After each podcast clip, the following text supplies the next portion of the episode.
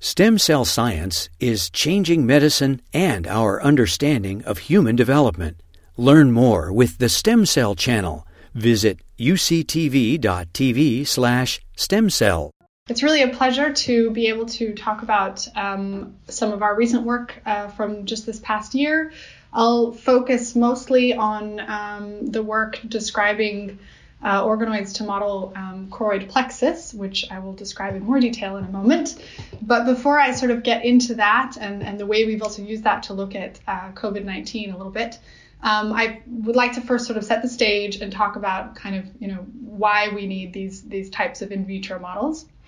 So, um, you know, our brains are hugely complex, of course. We they're they're greatly increased in size, but also, you know, the way these neurons are connecting up with each other um, is much more complex in the human brain than, you know, for example, in rodents.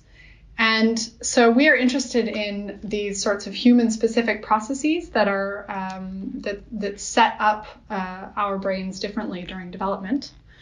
And um, this is not just an interest, you know, for the sake of, of curiosity, but also um, because a better understanding of human brain development and function, I think, is is desperately needed um, in order to start to better understand uh, disorders that affect the brain. And I think probably mental health, um, mental illness in particular, is an area of, of neuroscience that that is um, sadly, you know, lacking in terms of new treatments. Um, and so these are um, what I'm showing you here are U K numbers, um, but very similar to the kinds of numbers that you see in the in the United States as well.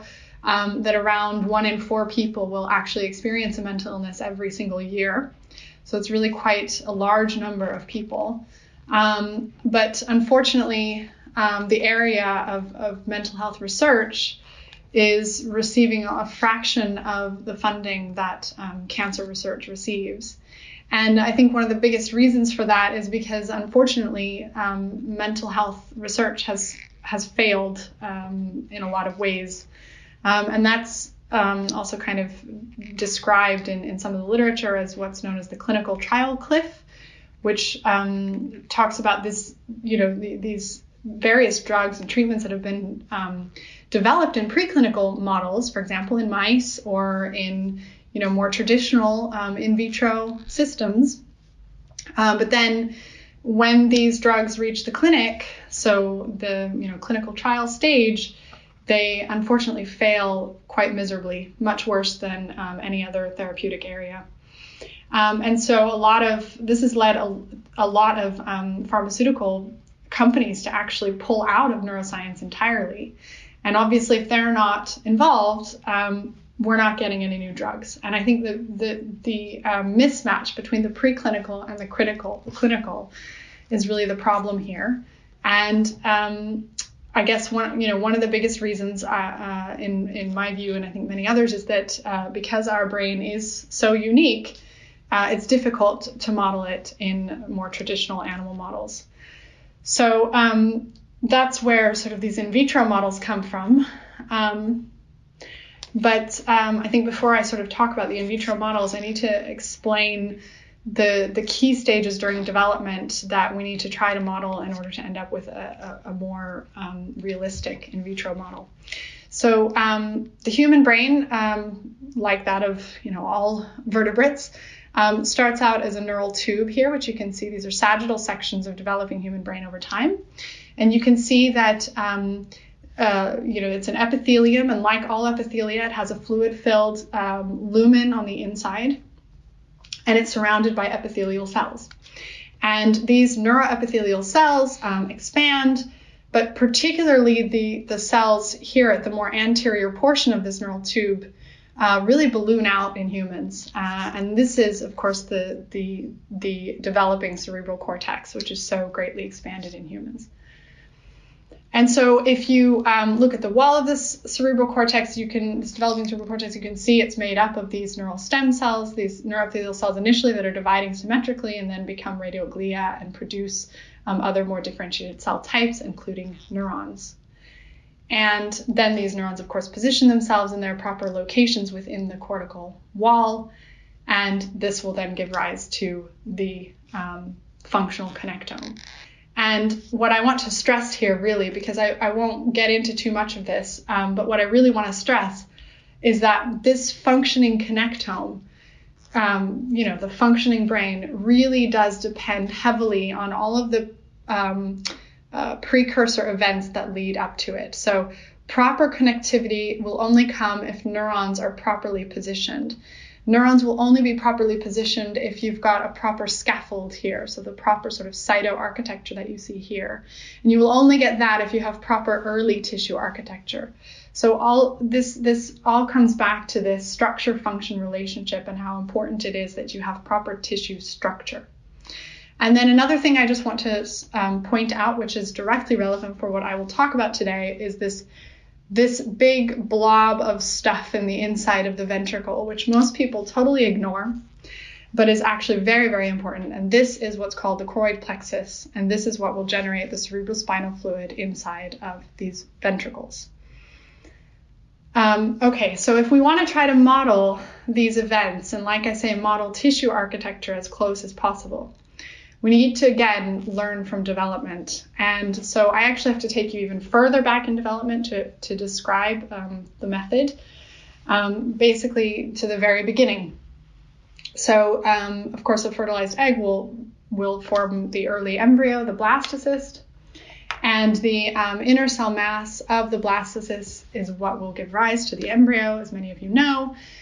And through a series of morphogenetic movements and fate choices, um, these pluripotent cells will generate the three germ layers, the uh, endoderm on the inside, the mesoderm in between, and the ectoderm on the outside.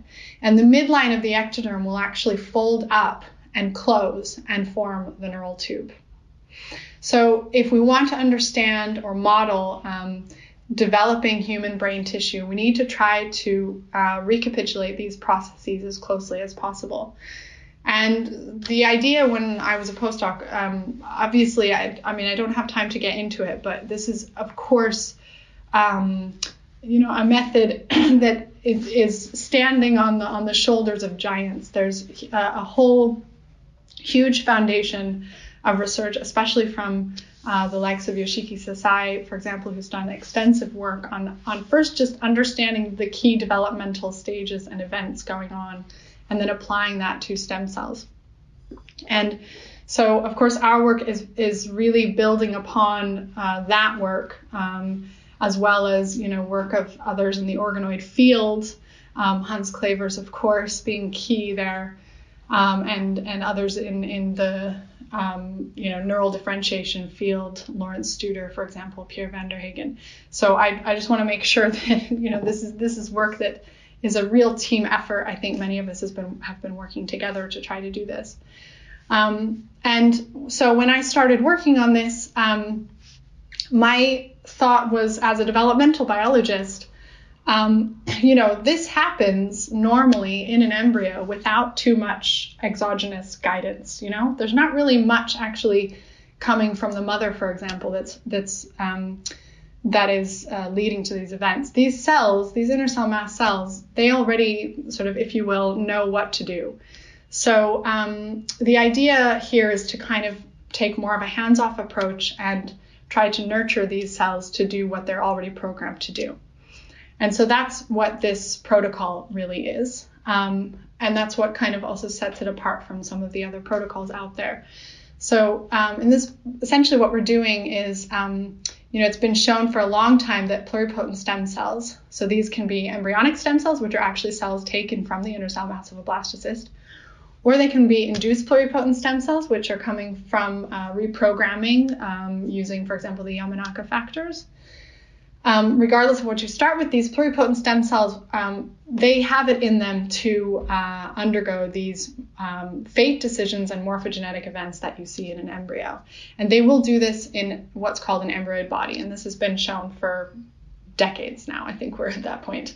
Um, and so the idea here is to similarly start with these kinds of embryoid bodies. But now the idea is not to necessarily drive them towards a neural identity, but rather to uh, prevent the growth of non-neural tissues. And so what we do is we take these tissues and put them in a very minimal media which lacks some of the growth factors and, and other, I mean, particularly serum that's required for growth of these other germ layers. And we end up we end up with very nice um, neural ectodermal tissues, because really the neural ectoderm is really the only tissue that, that will really grow and expand in this type of minimal media. Um, but you can't leave it on for too long, because they'll also die if you leave it in that for too long. So the timing is really key. But once you have these nice tissues, then we can place them in a droplet of Matrigel. And this is where um, uh, this has been heavily influenced by Hans Clevers. And these neural ectodermal tissues, which, because they're epithelial, as I mentioned, just like, for example, intestinal organoids, they will respond to the Matrigel in the same way as other epithelia, and they will form these um, lumen, the, these epithelial buds with lumens, just like um, neural tube-like uh, structures.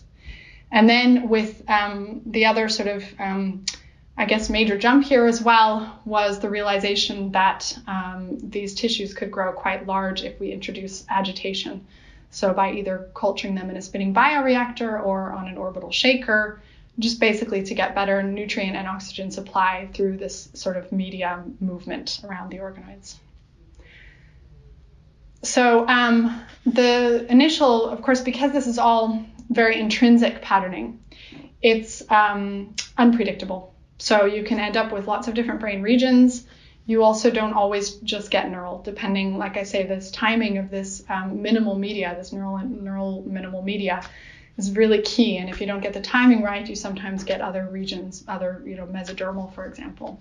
So um, another um, direction we've been going in is trying to um, improve the reproducibility, again, without directing, still, you know, allowing these tissues to, to um, develop according to their own intrinsic Uh, developmental programs, but with a, a couple of little tricks, which I won't really get into because this is published, um, we are now able to, to get much more reproducible neural induction.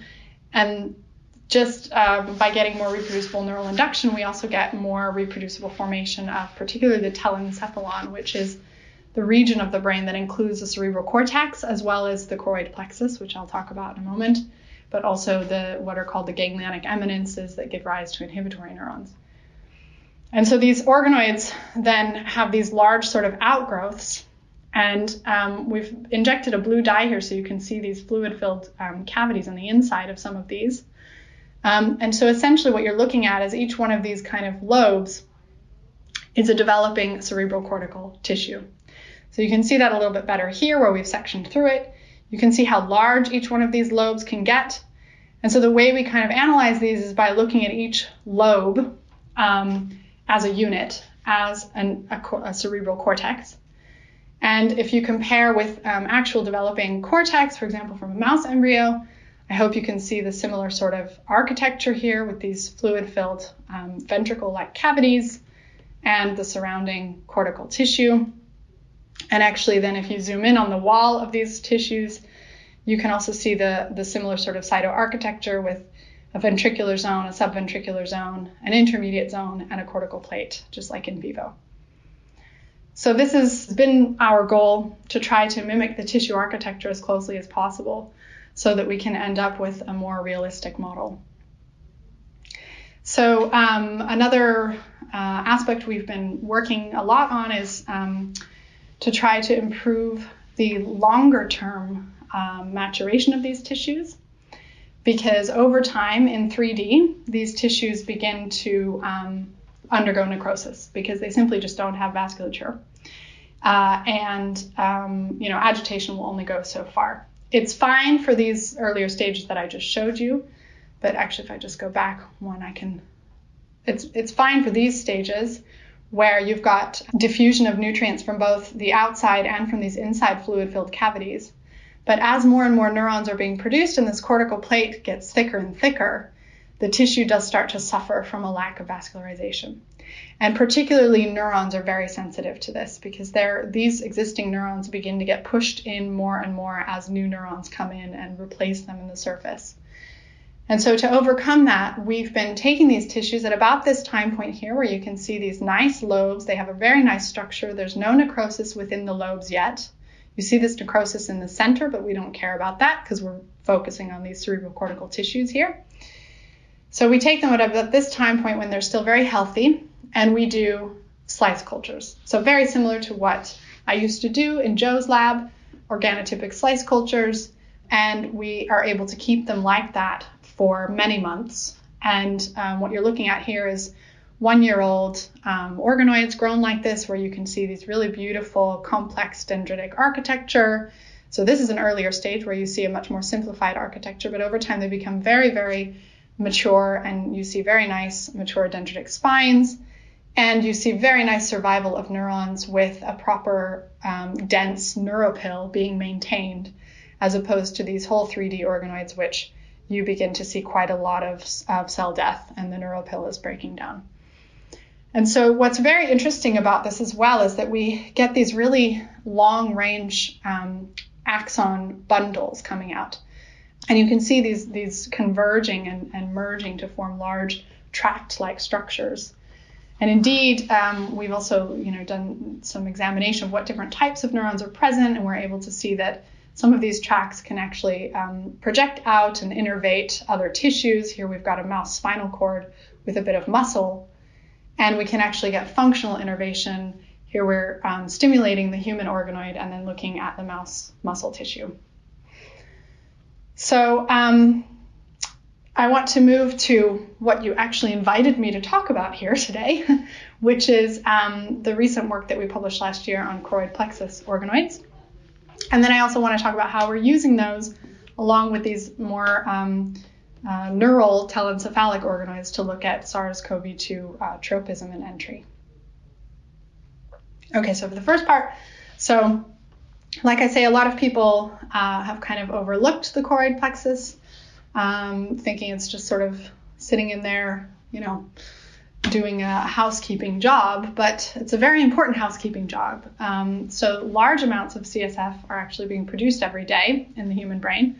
So around six hundred mils produced each day. So this tissue is highly secretory. It's both um, filtering the blood to generate that fluid and secreting a lot of proteins um, sort of de novo, you know, into the C S F. And there's quite a number of nutrients that are provided by the C S F and not necessarily by the blood. And there's also, it's also playing a very important role in efflux of certain waste byproducts. Um, so, for example, there's evidence that it's involved in clearing out um, aggregation-prone proteins like amyloid beta.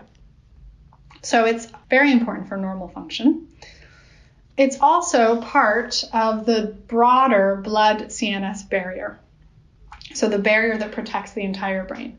The blood C N S barrier has been known about for a long time. It was discovered, you know, way back in the beginning of the last century that if you, that even in an embryo, actually, there's already a barrier. And if you inject a blue dye, for example, systemically, it won't enter into the brain. And there's been a lot of focus on the blood-brain barrier in this context. So the blood-brain barrier specifically is one of the barriers within the blood C N S barrier that is the barrier surrounding the blood vessels that actually, you know, are invading the brain parenchyma. The blood-brain barrier is very complex. There's a lot of cell types involved, but it was also shown very early that you can um, sort of overcome the blood-brain barrier by injecting something into the C S F. And if you do that, so here you can see there's been an injection into the spinal cord, you can see then this dye enters the brain. It doesn't just enter the C S F, but actually gets into the brain itself. And that's because, indeed, um, C S F has free access to the brain. It's bathing the brain. It's within this barrier. And there's even evidence that it can um, go, uh, you know, in between these blood vessels, and especially during sleep, uh, filters through the brain parenchyma. And that's um, also where some of the evidence for its role in clearing out aggregation-prone proteins, for example, comes from. So basically, the C S F... Um, could be another route into the brain. In fact, there are many drugs actually that are given this way uh, to override the blood-brain barrier. These are injected directly into the C S F. Now, the barrier protecting the C S F from the blood is called, of course, the blood C S F barrier. And it has to be just as selective as the blood-brain barrier, again, because the C S F has free access to the brain. And so that's why it's also part of this broader blood C N S barrier. But it's much simpler. So um, the endothelial cells are not involved in this barrier at all. In fact, they're highly leaky because they're fenestrated. So blood actually leaks across very easily. And so it's really only one cell type that's involved in setting up this barrier, and that is the choroid plexus epithelium. So this one cell type has to maintain a very tight barrier indeed. Okay, and so um, one of the reasons we became interested in the choroid plexus is also because we happen to see it spontaneously sometimes forming in our organoids, and you can see some of that in our earlier papers. Um, and so we figured, well, if it forms sometimes spontaneously, there must be a way to control it and for us to be able to get it, you know, more reliably and reproducibly.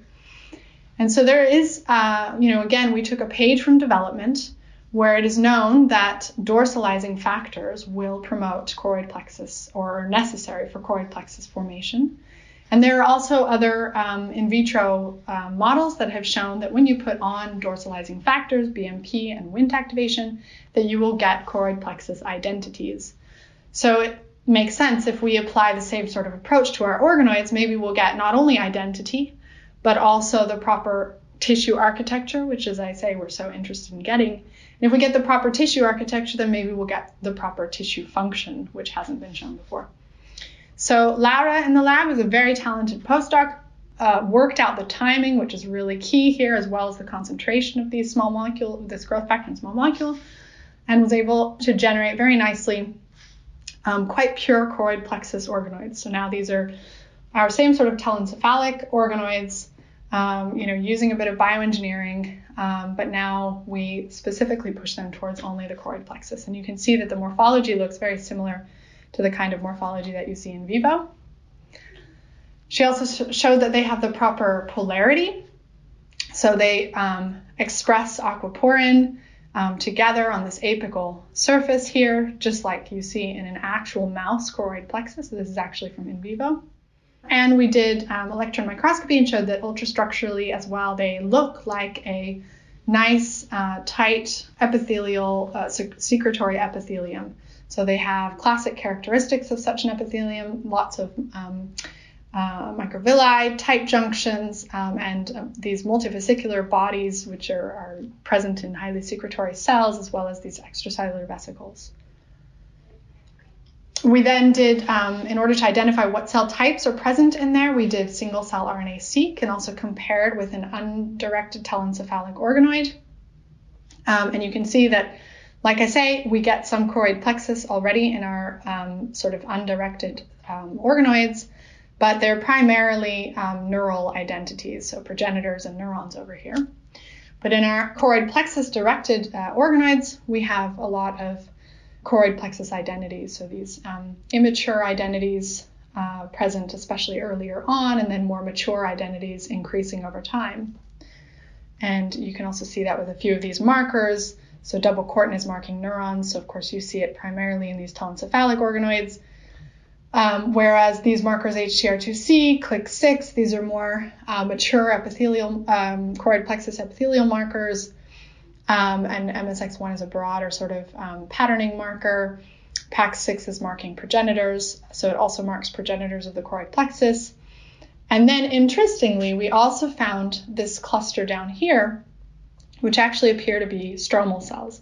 We were not expecting stroma, I have to say, um, but it was very exciting to see them because stromal cells are very important in choroid plexus function. And in fact, if we stain for stroma, so for example with D L K one, you can see these nice uh, stromal compartments adjacent to the epithelium. So we also then um, compared the, these, um, the transcriptomes of these different cell types to um, in vivo transcriptomes and found that the um, mature choroid plexus uh, epithelium coming from our organoids um, appeared very similar to choroid plexus um, identity coming from an in vivo uh, data set. Um, and the stromal also matched very nicely an in vivo human data set. But we also included mouse here, and you can see that um, it's a better match with human than with the when, than with the mouse. Right, so now an interesting characteristic as, uh, as well of these organoids is that if you let them grow for a while, they will actually form these really large fluid-filled sacs. And Um, if you just sort of leave one of these dishes out for a little while and let the media turn really, really pink, then you can see that the inside of these fluid-filled sacs is not pink. It seems to be clear. So it's not just media sort of accumulating on the inside. And so that suggested that there may be a selective barrier. So we looked at barrier markers, these tight junction components, different claudins, and saw that they were expressed. And then we actually functionally tested for a barrier by putting on differently sized uh, fluorescently tagged uh, dextrans, and then uh, collecting fluid from the inside of these and um, looking by fluorescence uh, at the presence of these within, and showed that they these don't seem to be in, um, um, entering. And this is what we would expect, because actually phenol red in the media is also quite small. So, um, you know, it, it should be a pretty selective barrier. Um, but to really sort of test the selectivity, we decided to look at uh, L-DOPA and dopamine. Um, we thought this would really, you know, push the system. This has not been shown, such a selectivity has not, as to my knowledge at least, never been shown in vitro, but it's well known that in vivo, Um, the, the blood-C N S barrier is very selective um, and does not allow entry of dopamine, or at least only very small amounts of dopamine, whereas L-DOPA can cross just fine.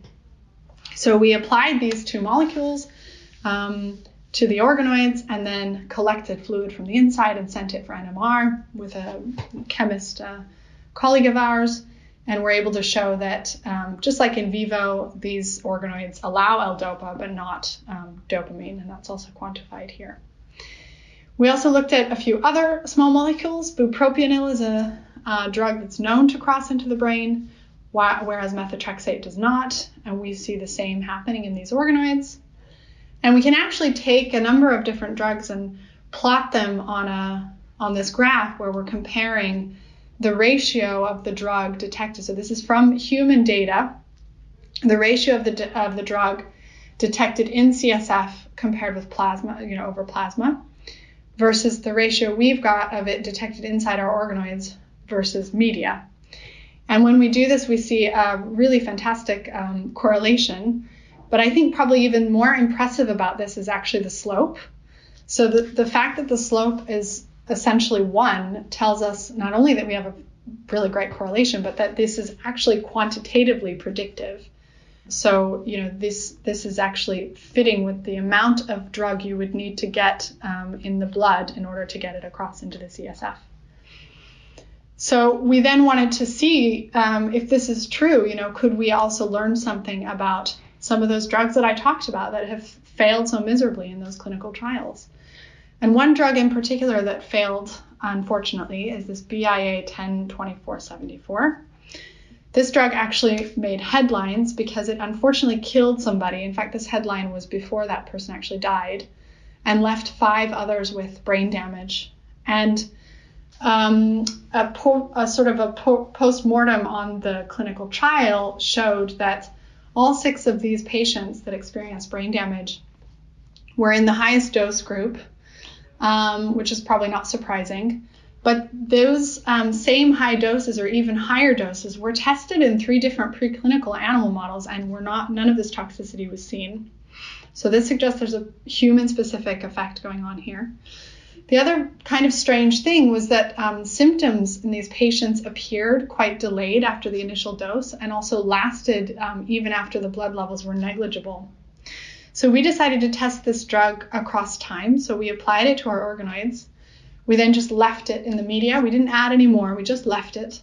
And then we took um, samples at various time points and measured by N M R the presence of this drug within the organoid, and, and looked at the ratio here. And what you see is that unlike this other drug, bupropion, which I showed you before, which crosses the blood-brain barrier, this one uh, is decreasing over time. But this B I A drug seems to, if anything, be potentially increasing over time. So that would suggest that it may be actually um, accumulating in the brain, and that would fit with the fact that these symptoms were appearing uh, quite delayed, and even after the blood levels were negligible. And so, you know, it's it's tempting to to to suggest that maybe if we'd had this model, we could have, you know, uh, you know, seen some of these as red flags, and considered whether uh, going with an escalating dose group over, you know, several days is really worth it.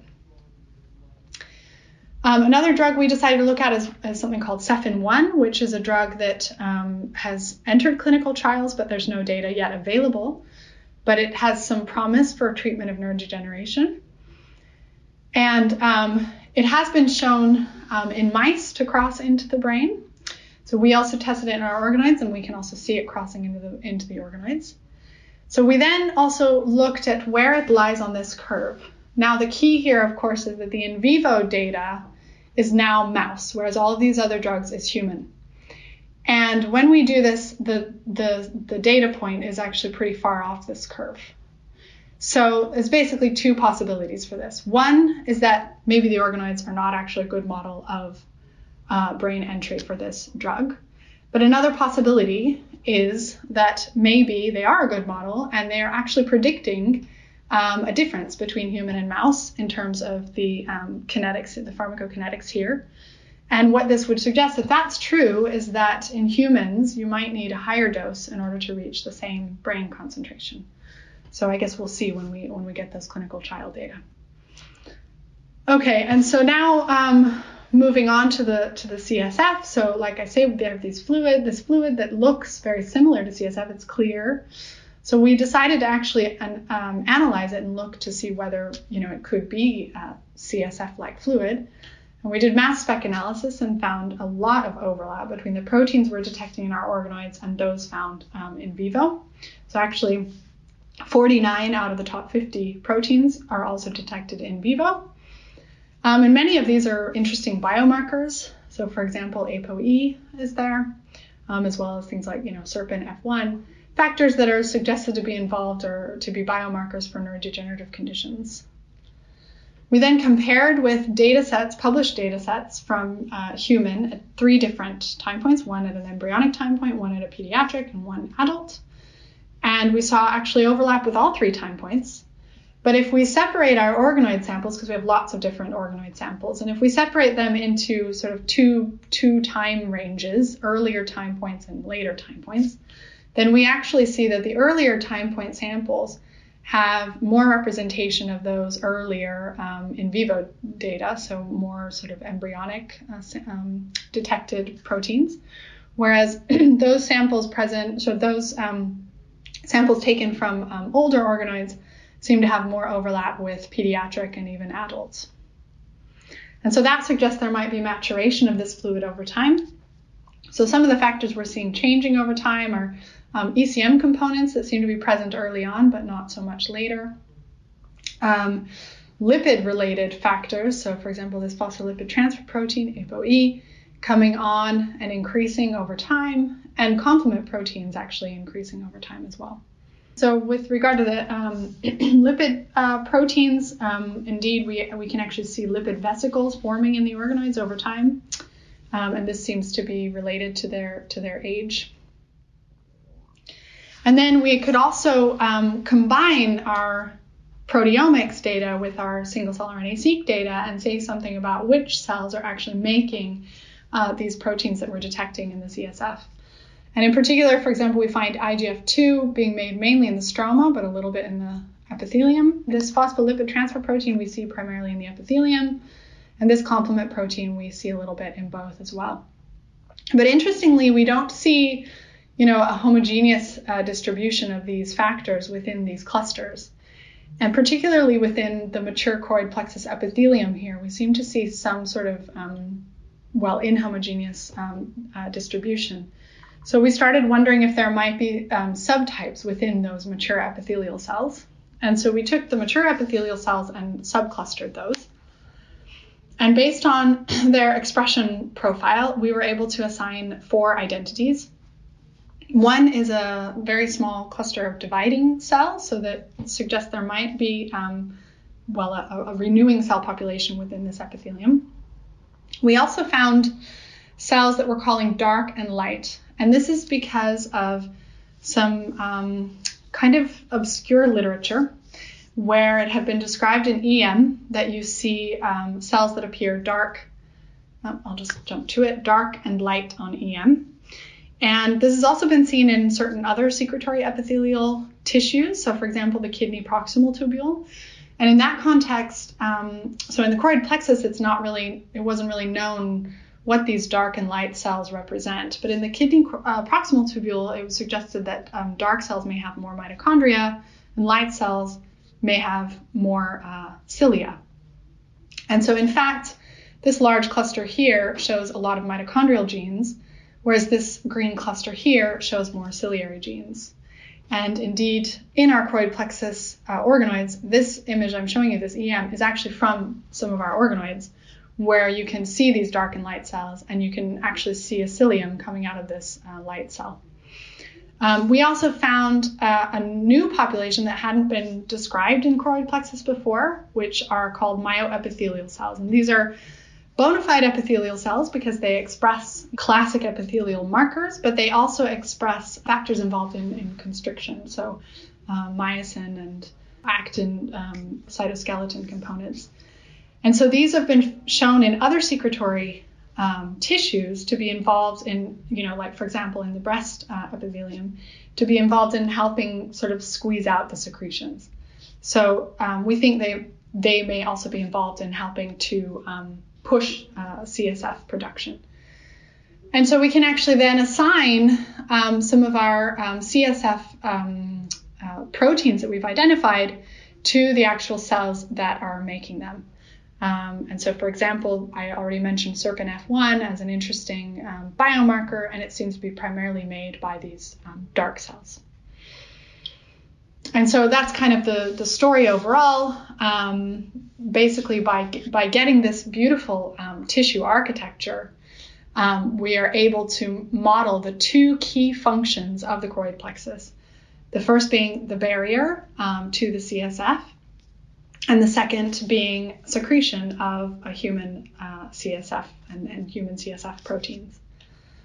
And so um, in the last just um, couple of minutes, I want to just say what we're, you know, what we've been actually doing with those. So I probably don't need to really introduce this, the neurological manifestations. We're all aware of the concerning reports of neurological manifestations. Um, but there has been a question about, you know, whether this virus is actually infecting the brain. And so um, we decided to just take our R N A seq data that I just showed you and actually look for the receptor and co-receptors for um, SARS CoV two and see whether it was expressed. And what we found is that um, A C E two, which is the, the key receptor, seems to only be expressed in these choroid plexus clusters. So in the immature choroid plexus, the mature choroid plexus, and the choroid plexus stroma. The cofactor temporis two seems to be present in the immature and mature choroid plexus, so these epithelial cells. We then looked in the Allen Brain Atlas uh, database and found that A C E two, um, basically its expression matches what we're seeing in our organoids, where you see it highest in the choroid plexus. And so then we became interested in what cell types within the choroid plexus. And we wanted to just, you know, take all of these cells together because all three seem to be expressing A C E two, and then subcluster those. So before I showed you subclustering of just the mature choroid plexus, but now I'm showing you a subclustering of all of the choroid plexus cell types. And like what I just showed you before, you know, we still see um, these sort of um, subclustering into mature, immature. We can see the hem here, the, the precursor to the um, choroid plexus, the choroid plexus stroma. But what we found um, when doing this was two new, very small clusters, but two new clusters. One is clearly neural crest, but another is a cluster producing um, apolipoproteins. You can actually see that here. So you can see this cluster here is producing, for example, uh, A P O E one. And that is the cluster that seems to be expressing these uh, this receptor and the cofactors to the highest degree. And indeed, if we look at what factors are co-expressed with A C E two, we also pull out uh, lipoprotein genes. But we also pull out other uh, virus receptors, including other receptors for coronavirus. So that suggests that there may be some choroid, some cells within the choroid plexus that could be susceptible to this virus. So we initially tested this by using a pseudotyped lentivirus. This is a nice, safe way to do this. We could just do this in our C L one. And when we um, include a G F P, we can see which cells are being infected. So these are choroid plexus organoids, and we can see very clear infection of our organoids.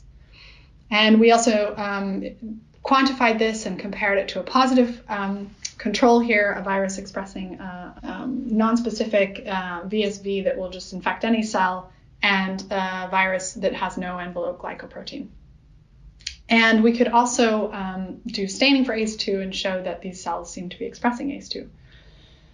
Now, if we do the same thing using the same amount of virus on um, cortical, so organoids with primarily cortical identity, these are actually these air-liquid interface cultures, so these slices that I just talked about, where we have really nice mature um, neurons, and as well as astrocytes, in fact, we don't see any specific infection um, compared with, for example, our, our positive control here.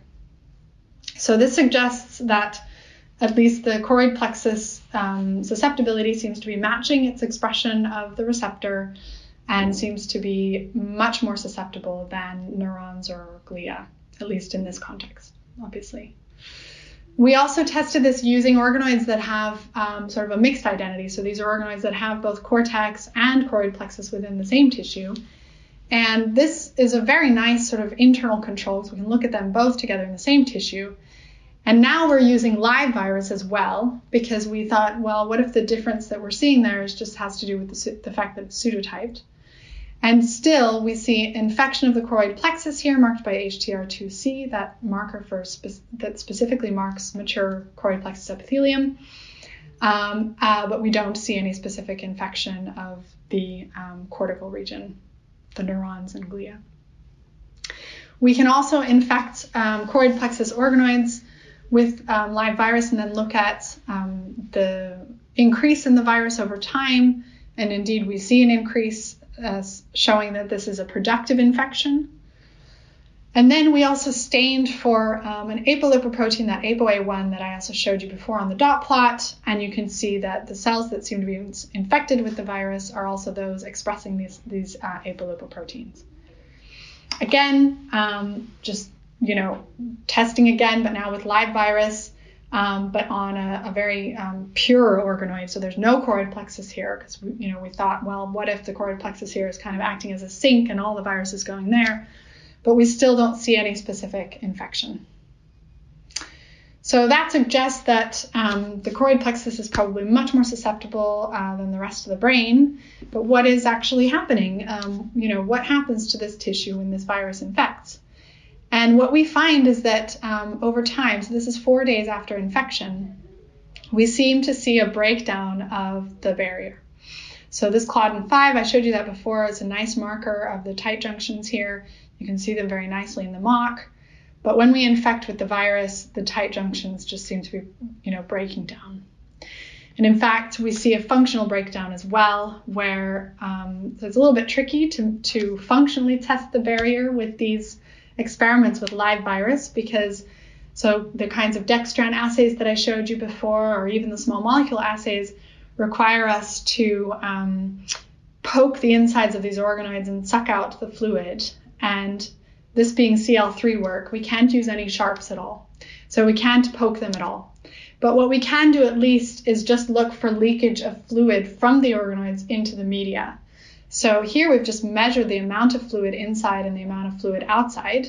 And you can see um, some of these organoids have completely deflated, basically. All the fluid has leaked out. And then here we're measuring the protein concentration in the media, because um, media is much more pro- is, is much more protein rich than C S F is. So if C S F leaks out, the protein in the media will become more dilute. And that's indeed what we see. And so basically, overall, the conclusion here from this work is that um, if the virus um, gets into the blood, and that's a huge if, that's a really big if, but if it gets into the blood, then um, it would have pretty easy access to the choroid plexus. These, like I say, these cells, these endothelial cells are highly fenestrated, very leaky. The blood and all the components within are just leaking across. And so the choroid plexus um, would become, would be very susceptible. I've shown that these cells um, are indeed susceptible, and that they are that their tight junctions begin to break down, and this would lead to a breakdown of this barrier and a leakage into the C S F. Now, in terms of what that means for the patients, you know, I can only speculate, but um, our hypothesis is that, or at least our data would suggest, that the virus itself probably isn't too much of a concern here because it doesn't seem to be infecting neurons very much. Or maybe you need to have a very high amount of virus, which might not be physiological. But what I'd probably be more concerned about is the leakage of many um, you know, neuroinflammatory molecules and immune cells that really should not be getting into the brain. I mean, this is one of the big reasons why we have a blood-C N S barrier. So a breakdown of that barrier and a leakage of those factors into the C S F um, could have very negative con consequences and could lead to neural neuroinflammation, which actually has quite a bit of overlap with the neurological symptoms that those patients are showing. So with that, I'll just um, thank the key people. I think I highlighted Lara. She was really the star of most of the work I showed you. She's a phenomenal postdoc. She is on the job market as well, Uh, looking for independent group leader positions. So keep an eye out for her. Um, Stefano, I mentioned his work as well. He's a fantastic P H D student who has now gone on to, to a postdoc. And then Magda, our lab manager, has contributed to all of the projects that I showed you. I also want to thank my collaborators. Um, Leo and Anna were involved um, extensively with the uh, viral work that I showed you, as well as Claudia, the, the chemist, who helped us with all of this N M R work. Um, and my funders, and uh, I'm ready to take questions. Thanks. Great. Thanks so much, Madeline. That was terrific. The first question is actually not a scientific question, but I, I, I'm going to start with it anyway, because I think in addition to uh, your scientific accomplishments, you've become a role model for other young scientists. And the first question actually is, do you have any advice for young girls who want to get into neuroscience? Um, yeah, so, well, I've got tons of advice, but probably, I mean, I guess I sort of, I sort of think about what would I have liked to have maybe been told or something at some point in my, or maybe what did somebody tell me that really helped me? I think, first of all, I recognize that I definitely have, um, an advantage. I actually grew up with my father as a scientist and as a role model. He is a professor. And um, having him um, as a role model really um, helped me see that, you know, scientists are just people, and um, anybody can be a scientist. And I think that that really helps. And so finding a role model like that, and um, having a personal, you know, getting to know somebody personally, I think is really, is really helpful. And I think if we, as scientists, can get more involved um, with talking with kids and, you know, outreach, and I've been I, I've been doing more and more of this, you know, um, talking to schools and getting you, you've got to get involved with kids at a young age, I think. So I think that kind of bridging that, making it closer to home and easier to access, I think is is really key. Great. Now we'll move on to more, some more scientific sure. questions. So I'm sure lots of people will reach out to you for career advice too, life advice. Is the uh, the next question is, uh, does the cytoarchitecture or transcriptome uh, in your organoids, is that in any way affected by uh, the starting material for the I P S Cs that you've generated? Right. So kind of the cell line effect is what we're getting at here. Yeah. I mean, this is a this is a um, a problem, or I'm not sure if I would even call it a problem, an, an interesting aspect that I would like to learn more about, but um, that affects all of stem cell biology, I think. I mean, we all know that there are sort of cell lines that certain people like. So people interested in, in heart development have their favorite cell lines, and we in brain development have our sort of favorite cell lines. And, you know, brain organoids um, suffers from this to the same degree that cortical, you know, rosettes, for example, suffer from it as well. So there is definitely an effect of the starting cell line, and whether it is already biased or primed maybe to generate neural identity. And understanding that better would uh, not only help us, um, you know, have, you know, increase reliability of these protocols and be able to use them across, you know, any patient cell line you might just, you, you might get, But also, I think it's just an interesting question, how these cells are actually primed for these different identities. And that is something that is still a really big uh, a focus area of, of many labs. I've been a little bit involved in this. There's a paper that we just that I'm a co-author on that was just published in Nature Genetics, looking at some of the pathways that seem to be uh, differentially expressed or on, you know, in stem cells that are more sort of prone to neural uh, differentiation. And so, yes, that does definitely play a role. Okay. The next question is, um, do, do you see these fluid-filled sacs in all of your organoids? And I guess, it, do, do you specifically have to uh, uh, differentiate down a particular lineage, or do they emerge spontaneously? And if so, what, what do you think causes that? Yeah, so we we see them in our choroid plexus organoids quite reliably. They're not always the same size, so that's kind of the only the only issue, but they're they're pretty much always there in the choroid plexus organoids. We see them sometimes in our organoids that we're not even directing towards that identity. That's a little trickier, though, because sometimes you get these fluid-filled cysts that aren't actually choroid plexus and aren't actually C S F.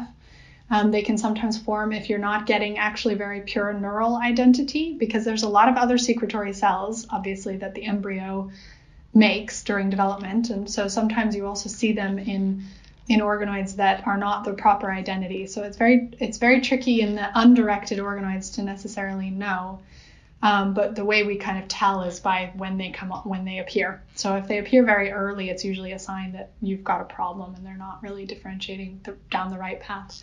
But these choroid plexus ones, these these C S F-filled sacs, these come on quite late, so several weeks uh, down the line.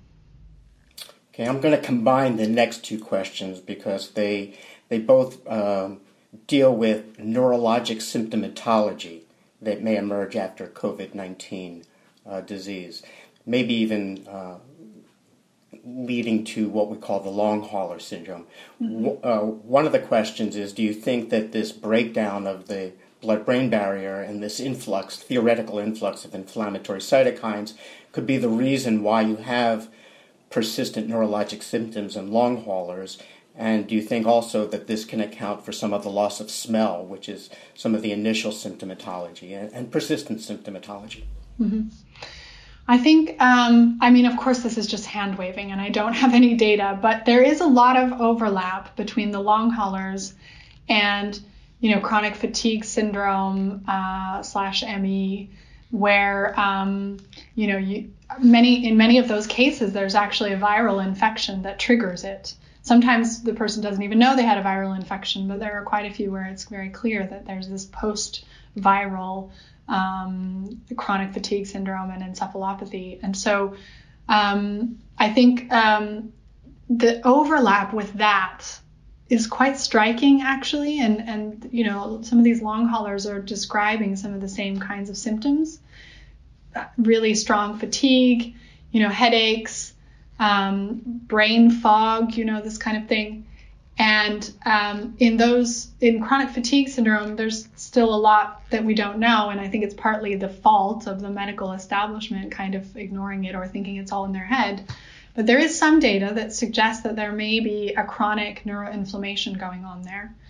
And what's very interesting is actually that the choroid plexus is expressing a lot of receptors for various viruses.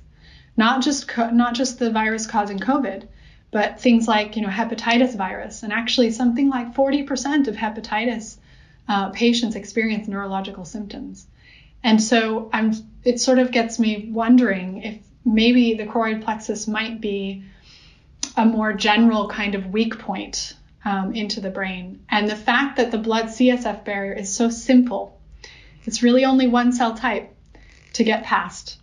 So it's it's I, I think it may be a weak point in the brain, and I think it's worth investigating, not just in terms of COVID, but in in a more general kind of uh, sense. In terms of um, uh, loss of sense of smell and taste, honestly, I actually I really have no idea. Um, I think it's it's hard to know. It could be the olfactory epithelium itself that's taking, you know, or the supportive cells there, because of course they, there are um, receptors in the supportive cells there. But um, we don't have olfactory neurons in our organoids, so it could also be that specifically the olfactory neurons are actually dying, but we can't see that in our organoids. Okay.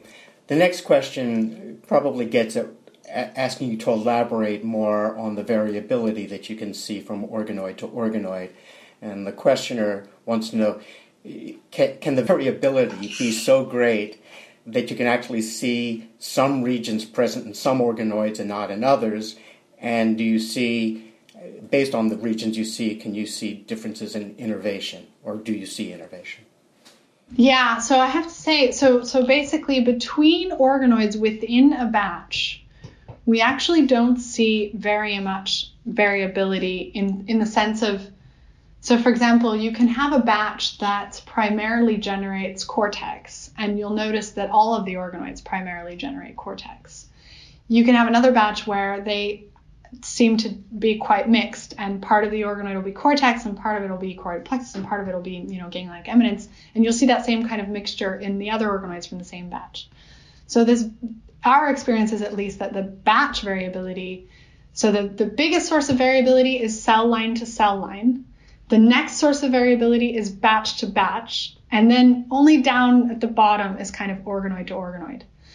And so um, it's you have to, this is why we've also been trying to, to um, get a better reliability of just forming telencephalon so that we don't have, you know, midbrain or hindbrain in there. And that's working really, really well now. We have very nice reproducible formation of telencephalon. But there are some cell lines that are just, you know, stubborn and won't do it. You know, it's a, it's a common theme throughout cell biology for generations. So it's, yeah. Um, the next questioner wanted you to elaborate a little bit more as to the feasibility of using the organoids for drug discovery, particularly for neuropathology. Yeah, so my view, and I, I probably should have made this a little bit clearer because I introduced the idea of, you know, the, the, the, the failure in the drug pipeline. I think that um, organoids really, there, it depends on what you're using and which sort of organoid method and kind of, you know, which approach you're using. The organoids that I talked about today, the sort of um, intrinsically developing organoids are... Um, very powerful as a, the way I kind of view them is like uh, as close to human in vivo as we can get. And so just like um, with other in vivo models, so the mouse, for example, you don't do drug screening in mice, but you do use mice to test drugs that you already have from other drug screening experiments, you know, to test a, a very small panel of drugs and see what effects they have. And that's where I think organoids, these organoids at least, will be most powerful is to be used in that way. But of course, they're human. So that's really their strength. Um, more defined organoids or even probably, you know, two D cultures where you really have a much a more simpler kind of um, architecture or maybe even no architecture at all, but much more defined um, cellular makeup. Those are, are more um, appropriate, I think, for drug screening. Um, I don't think these organoids that I showed you are really right for high-throughput screening. But maybe, like I say, as a as an alternative or a, or a complementary uh, approach to the mouse work that is already being done, but again, human. Okay, and I think maybe we'll make this the last question. It's a more uh, technical question, and... Uh, as, as the field is maturing and one recognizes that a lot of the organoids depend on Matrigel and basal membrane extracts, the questioner wants to know, is the field moving increasingly towards uh, chemically defined and xeno-free modeling systems? Mm-hmm. I do think that having a, a more defined um, culture system is good for many reasons. So for the maybe simpler approaches where you would want to scale up and do um, drug screening, you definitely need a very nice defined, it needs to be very reliable to do something like drug screening. Um, you also need to have it, you know, xeno-free if you ever want to establish something for, for example, cell replacement therapies, you know, regenerative medicine. But I also think just, just so that we can have a, a real good handle on um on all of the variables and all the factors that are influencing these organoids.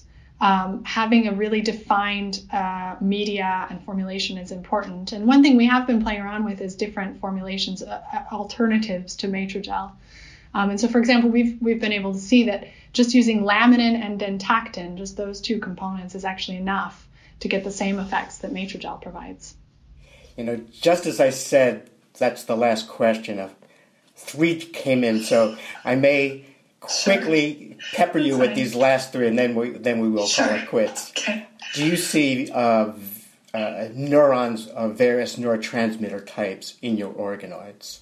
Yeah, so on the single-cell R N A-seq, for example, we've also done some staining for different um, different um, neurotransmitters, um, and yeah, we do. So uh, again, it sort of depends on um, how much of the different regions within the telencephalon. So if you have really only dorsal identities, uh, then you you won't really get inhibitory neurons. But if you have those ganglionic eminences in there, along with cortex, then you'll see very nicely, you know, GABAergic neurons, as well as glutamatergic neurons. We've even seen neurons that seem to be noradrenergic as well. Um, and so, and even, you know, of course, if you've put, if you've got a little bit of posteriorization and a bit of midbrain identity, you'll see dopaminergic neurons. So yes, I, you do get those neurons. It just depends on. Just like with development, you know, it depends on whether you have the precursor tissue that gives rise to those different neuron types. And then I guess a follow-up to that is, given that you see these neurotransmitters, is there innervation between region to region within the organoids, or is it simply random connections, or do they seem to be physiological in any way, or do you know that yet? Yeah, so we've only really we've really only looked at this long-term sort of innervation in our more, let's say, pure sort of cortical um, organoids. Um, I mean, they, they do actually have um, inhibitory interneurons as well, but they're still, you know, cortical. So we don't really have th- thalamus in there, and we don't, you know, we don't have spinal cord unless we introduce it, like I showed you.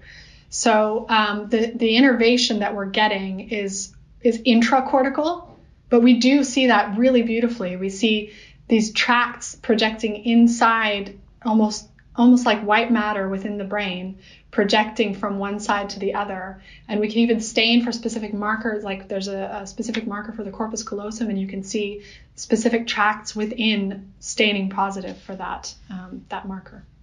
Okay, so now we will end with a theoretical question. Um, do, do you foresee, as the use of organoids increases, do you see the use of animal studies decreasing? That's a tough one, because I, I don't think, yeah, I don't think we're there yet. I don't think we're there. I mean, I, I do, I, I would like to have an impact there. I think animal research will always be necessary. I mean, an organoid, at the end of the day, it's a floating ball of brain tissue. Uh, it's not in an organism, and in a, and a brain is just not functional if it's not in a body. So um, I do, I think, and there's all this, you know, this this interaction between the brain and the rest of the body, the the the, the microglia, for example, that are not produced within the brain, that have to come from outside, you know, the vasculature, the the the gut-brain axis, for example. So there are so many questions that we we can't answer in organoids, and we can try to sort of approach those, and but I think we'll always need some in vivo animal models to confirm some of the hypotheses, but organoids, I think, might give us um, a way to test lots and lots of different ideas fairly quickly without having to go through lots of animals. And then you sort of move to the animal for the final experiments, hopefully, and maybe, you know, refine our use of animals. Okay, great answer. And with that, we will let you go, and thank you for having thank shared you. your evening with us. Yes, thank you so much. It was wonderful.